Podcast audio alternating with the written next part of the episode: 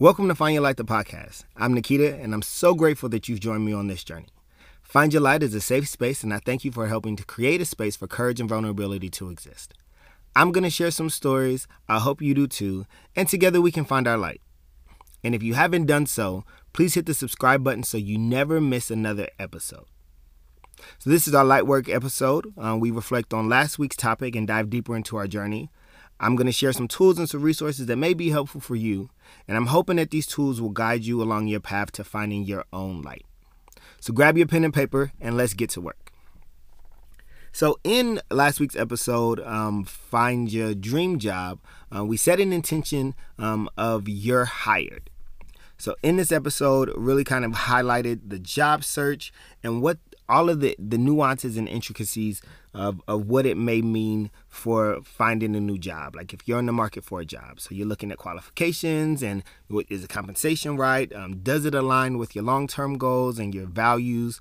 And then kind of just talked about my own experience um, while I was in the, when I was on the job market a couple years ago, um, relocating across country, uh, some of the things that were on my list, like what did I want to do, what did I want to live, how would I be challenged, um, what opportunities of growth would exist for me, and then how did this role fit into um, the big picture that I had in my own life.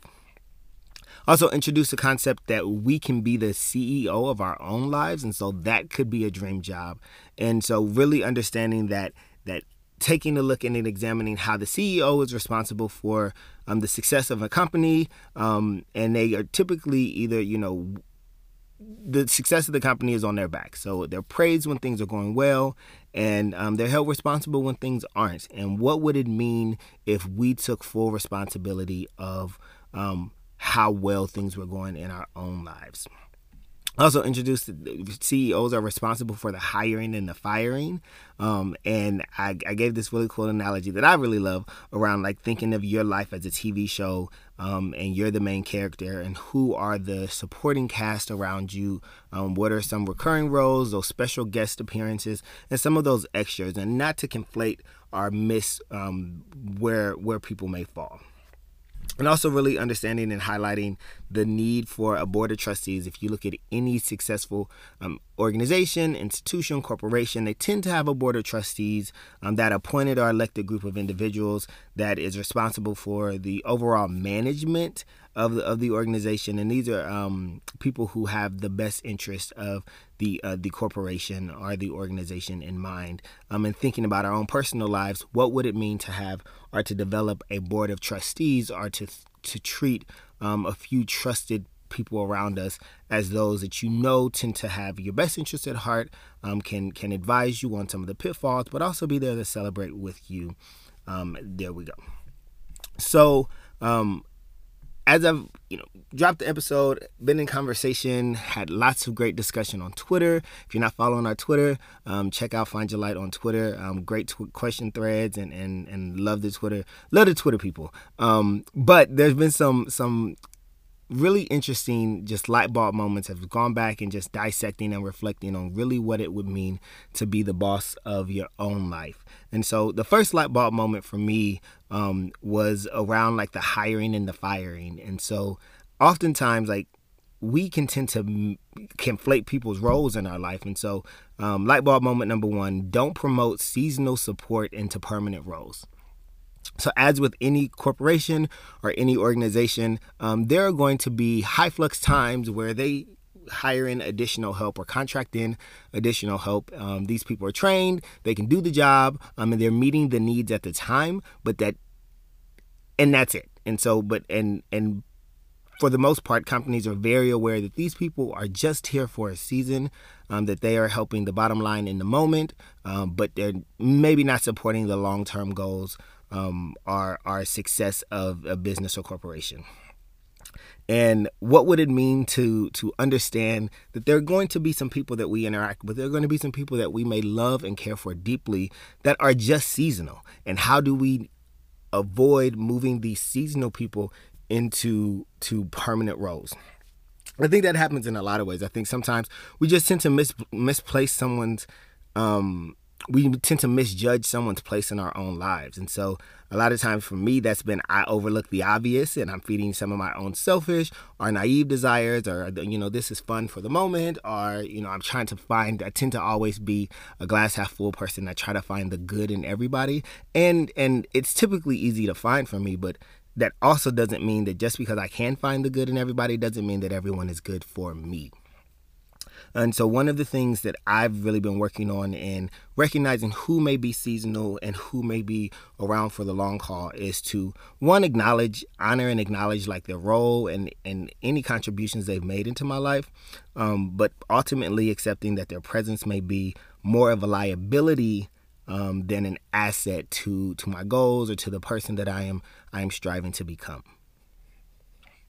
Uh, the next light bulb moment that that I've been sitting sitting on and kind of just just meditating on um is around like I think at the end of the episode I highlighted like you know the great thing about becoming the CEO of your own life is that you can never be removed from that role like you can't be fired from being the CEO of your of your own life and that is absolutely true. And while you can never be removed from being the CEO of your life, I think oftentimes you but you can relinquish your power to others as CEO. And I think that happens more than people would like to admit, or maybe even more than people realize. And typically, when you are relinquishing your power to others, it's never intentional.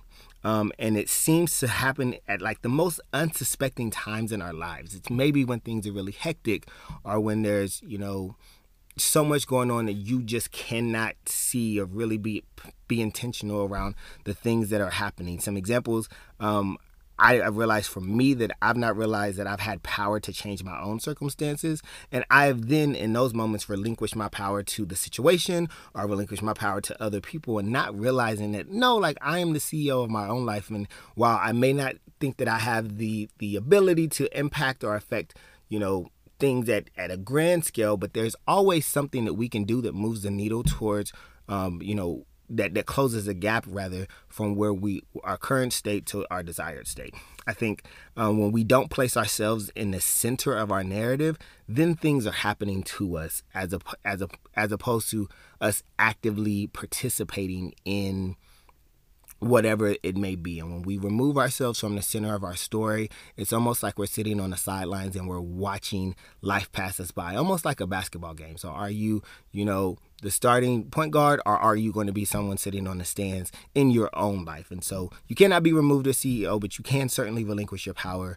Um, and so it's important to make sure that you are always centering yourself in um, the center of your narrative and, and placing yourself um, at the head of the table making decisions um, for your life and, and, and for your best interest. So, thinking about how to become um, the CEO of your own life, like you can be the boss of your own life, like, is that a dream job? I think about um, we talked about the job process and the job search and what that may look like. Um, but now I'm thinking about what happens when you start on that job. So now you've made the decision. If you're watching, you're listening to this episode, you've now made the decision and you are going to be the boss of your own life. And what does that mean and what does that entail? Well, the first thing you do when you're hired onto a new job, you go to new new new employee orientation, new hire orientation. And typically at that job, um, at that at that orientation or whatever that training may be, you learn more and more about who the company is, um, what they do, uh, maybe what your role might be, and how you can you know impact the bottom line. And so, really, as the CEO of your own life, you want to make your own job description. Um, and and I think that there are three major things that are really going to to fall into to your job description and what that is. And so you pull up any job description right now, it'll probably tell you um, a little bit about the company, a little bit about what the roles are, um, what the role may entail, and and what the qualifications are, what the minimum qualifications or what the desired qualifications are. Um, the great thing about becoming becoming the CEO of your own life is you already meet all of the qualifications because it's your life, and no one else can be the CEO of your life. Um, but as you think about like what the company is and what they do and and all those things, like that is really where you want to center and start this journey um, in this new role. So Yana always says that you need to know who you be and really like who are you? Um, who are you at the core? Like what are the things that you like? What are the things that you dislike? Um, what does it mean? Um, like when do you truly feel like in the essence of who you are? And so Um, so answering that question. And so maybe if you're writing stuff down like like at who are you? And, and spend a couple minutes to really write down those things that uh, removing and stripping away any other title aside from ceo of your own life. Like you can be a parent you can you know be a sibling you can be a child you can be all of these things. Um, but who are you stripping away all titles stripping away all other relationships with others? Um, that is who um, that is what's important as you're creating this job description. Next you want to write down what you do and it's and typically again you go places where people are asking what do you do? The first thing we tend to do is we tend to, to speak to our relation um, what we do in relation to other things. So who we are in terms of how we earn money or how others see us in relationship. And so you know are you married? Do you have children? Do you you know what is what do you do at work? And those kind of things but let's strip away again all of those things and really only focusing it on you and and and what do you do? So are you the person that tends to bring light into whatever situation you're in? Are you a person that wants to strive to support everyone and and to, to be their best selves whatever that may be what do you do? And typically when asking this question this is what you do everywhere you go. So so regardless of, of what the environment is how do you show up in those spaces? Um, that is what you do. And then ultimately um, you want to really create your own elevator pitch. So and a lot of that is a combination of the two things that i've already mentioned. Who are you what do you do and what are you striving to do?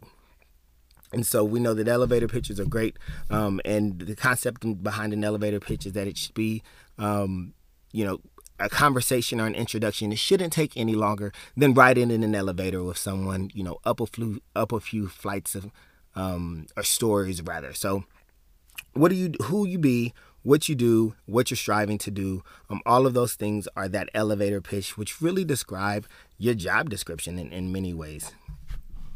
The next thing that you want to do um, is outline your company values missions and goals. So if you go to any website any corporation any institution um, you'll be able to clearly outline you'll be able to clearly see um, the the organization's values missions and goals outlined. And so as we think about um, the, those, the mission is going to be kind of what guides you intrinsically. And so, you know, is your mission that you want to end world hunger? Or you want to, you know, curb homelessness in your city like whatever it is your mission is um, that is what what is going to guide you intrinsically it could be just being the best person you can be today and that is more than enough. But that is your mission. So, your mission is really what you set out to do every day, no matter what your to do list is, no matter where you are going. Um, again, that thing that, that wakes you up at each morning that you are excited or the thing that you are looking forward to doing. Values are what people see um, when they interact with you.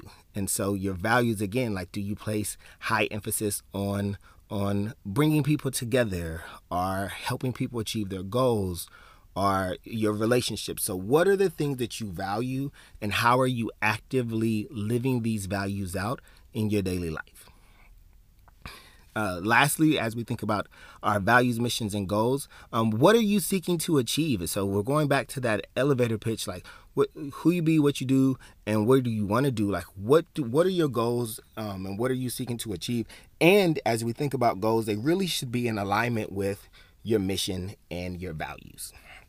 And so the things that guide you, um, the things that that that you place high importance on all of those things should tie into the goals. Those goals should be uh, you know if we're thinking about a circle um, all of these things should be feeding into the other. And so as your, your goals evolve your mission or maybe your values should also evolve. Maybe not not so much values but your mission could evolve and your values could based on what you are seeking to achieve. And so it could be that i really value you know health and wellness. So one of my goals is i am going to maybe go vegan. Or one of my goals is that I am going to make a commitment to, to being more more physically active for the next month or for the next 60 days. Or it could be I'm now that I've been active, maybe I'm going to invite my loved ones to join me on this journey to wellness.